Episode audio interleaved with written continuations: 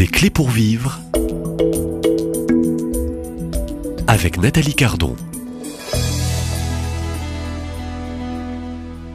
Quand l'Église s'effondre, c'est ce petit ouvrage que je vous ai présenté depuis le début de la semaine. Je reçois son auteur, un frère dominicain que je salue très vite. Bonjour, euh, frère Jacques Benoît Rocher. Bonjour.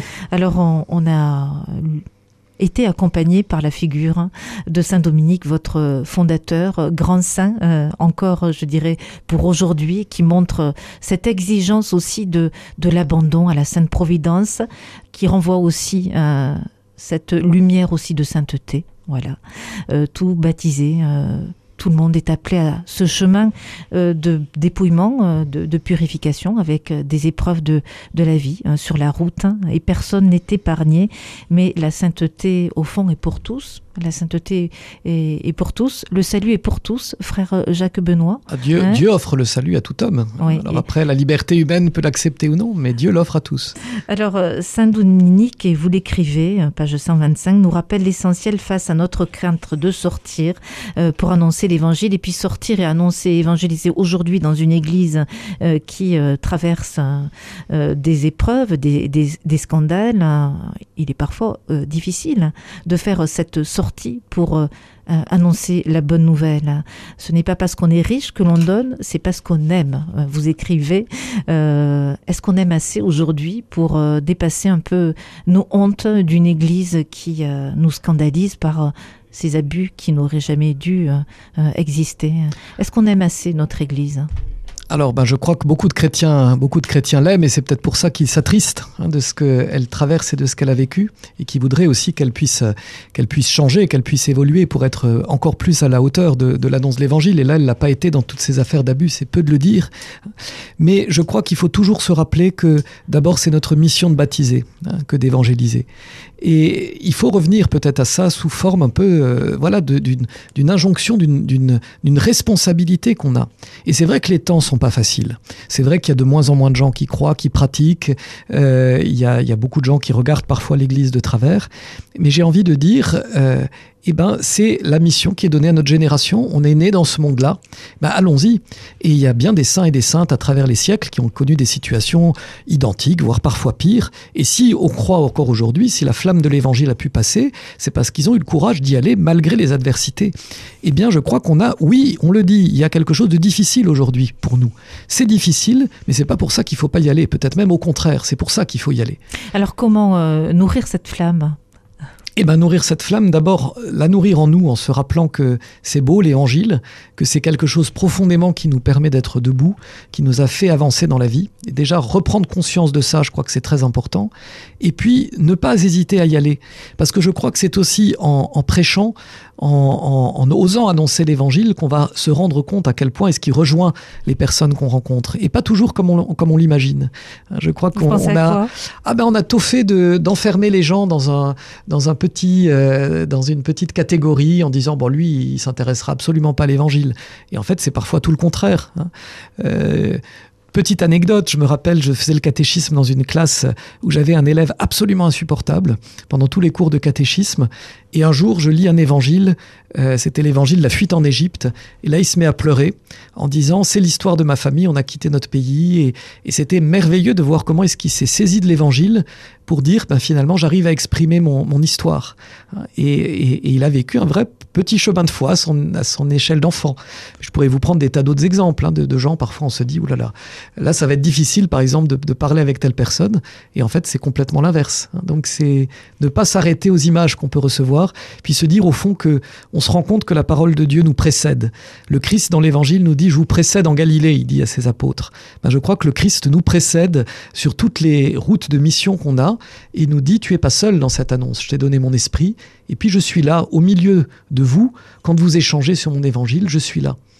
Alors, euh, euh, donc, euh, ne pas craindre de partir sur les routes, hein, de, de prêcher, d'évangéliser, d'annoncer cette bonne nouvelle.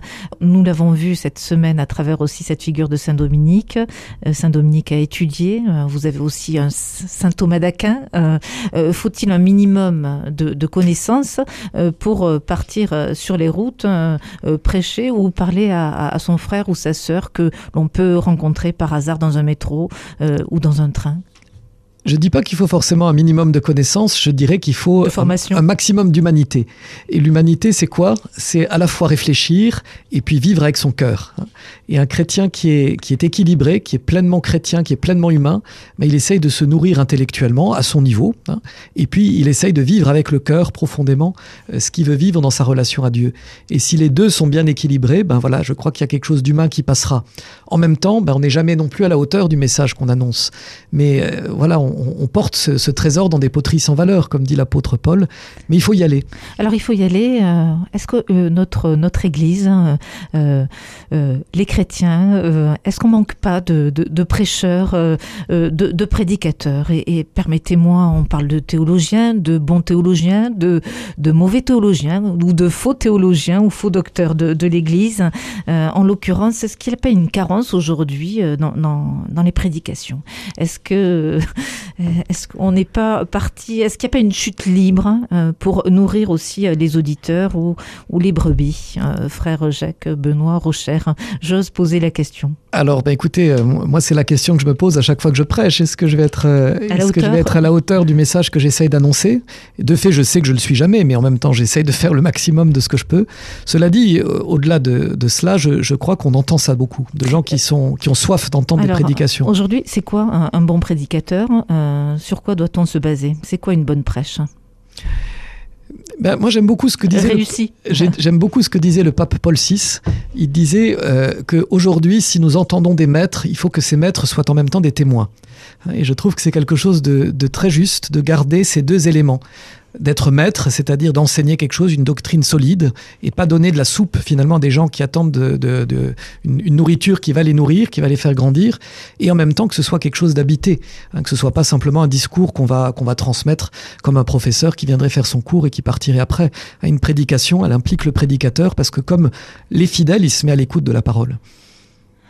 Alors c'est un, au fond, euh, vous décrivez euh, dans euh, le prédicateur idéal hein, pour aujourd'hui, pour notre, pour notre temps.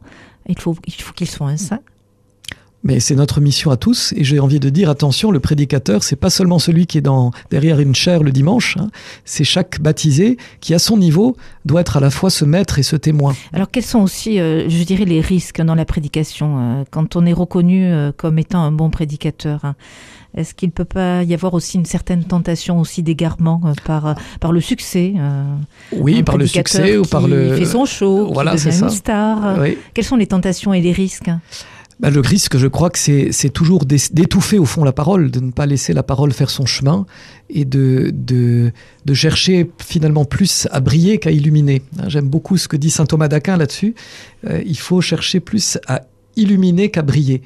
C'est-à-dire celui qui brille, brille que pour lui. Celui qui illumine, il dépose une lumière dont il ne sait pas toujours ce qu'elle devient, mais c'est aussi à celui qui l'a reçu de savoir l'entretenir.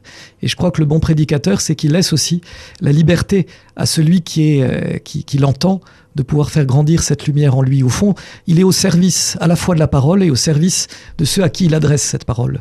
Donc il est vraiment un passeur, normalement, le prédicateur. Alors vous n'êtes pas Saint-Dominique, ah frère Jacques Benoît Rocher, vous êtes frère dominicain, donc vous avez euh, suivi quelque peu euh, votre fondateur euh, Dominique. Si je devais lui laisser la parole, et si vous deviez lui laisser, je dirais, la parole pour conclure cette série des clés pour vivre, pour tous les auditeurs qui vous ont suivis et, qui ont découvert peut-être euh, ce livre euh, qui se lit très facilement quand l'Église s'effondre. Que dirait-il Saint Dominique à tous nos auditeurs? Alors, ben, je ne peux pas parler pour lui, mais on va vous imaginer ça. au nom des Dominicains. Voilà, je vais imaginer ça. Moi, ce qui m'a beaucoup frappé, c'est qu'à la fin de sa vie, alors qu'il avait fondé son ordre, qu'il avait une superbe œuvre, il avait encore des rêves d'évangélisation.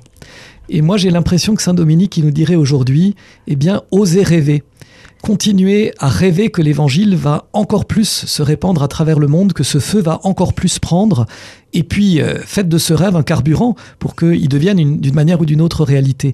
Mais je crois qu'il nous dirait, ben, soyez créatifs aussi, imaginez quelque chose de nouveau pour que cet évangile prenne au cœur des ans. Donc allumer le feu. Allumer le feu, tout à fait. Oui. Euh, merci euh, frère euh, Jacques Benoît Rocher, auteur de ce petit livre Quand l'Église s'effondre par audition du Cerf. On vous souhaite, qu'est-ce qu'on peut vous souhaiter? Une belle mission de, de dominicain dans l'annonce de l'Évangile? Ah ben tout à fait. C'est ce qu'on peut me souhaiter et c'est ce que je nous souhaite à tous, c'est qu'on soit tous au service de cette annonce de l'Évangile. Est-ce que je peux vous demander à distance de bénir euh, les auditeurs euh, par la radio? Mais tout à fait, mais que par l'intercession de, de Saint Dominique, le Seigneur vienne renouveler en nous ce feu de l'Évangile et puisse euh, faire en sorte que nous soyons des baptisés, des témoins à la hauteur de cet Évangile qu'il nous a donné et qu'il nous bénisse au nom du Père et du Fils et du Saint-Esprit. Amen. Merci. Merci.